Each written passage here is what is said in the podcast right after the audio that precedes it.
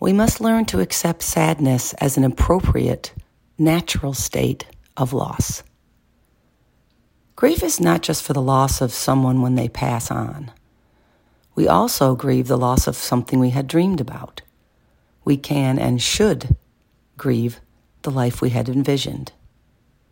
Grieve your failed marriage or business, your inability to have children, or an estrangement from your family, having to satisfy ourselves with unfulfilling career or not making enough money, not living where we had hoped, or not being able to afford the hobbies we love, and so on. We often feel grief about these things, but are too worried about sounding petty or like we are complaining to do the work to process it, so we push it down inside. I'm here to tell you that feeling sad about the loss of a dream and verbalizing it are good for you. It will help you recognize what really matters and then rewrite your how it should be narrative. Complain and accept. Complain and do something about it.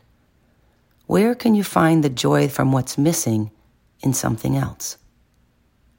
Be willing to grieve.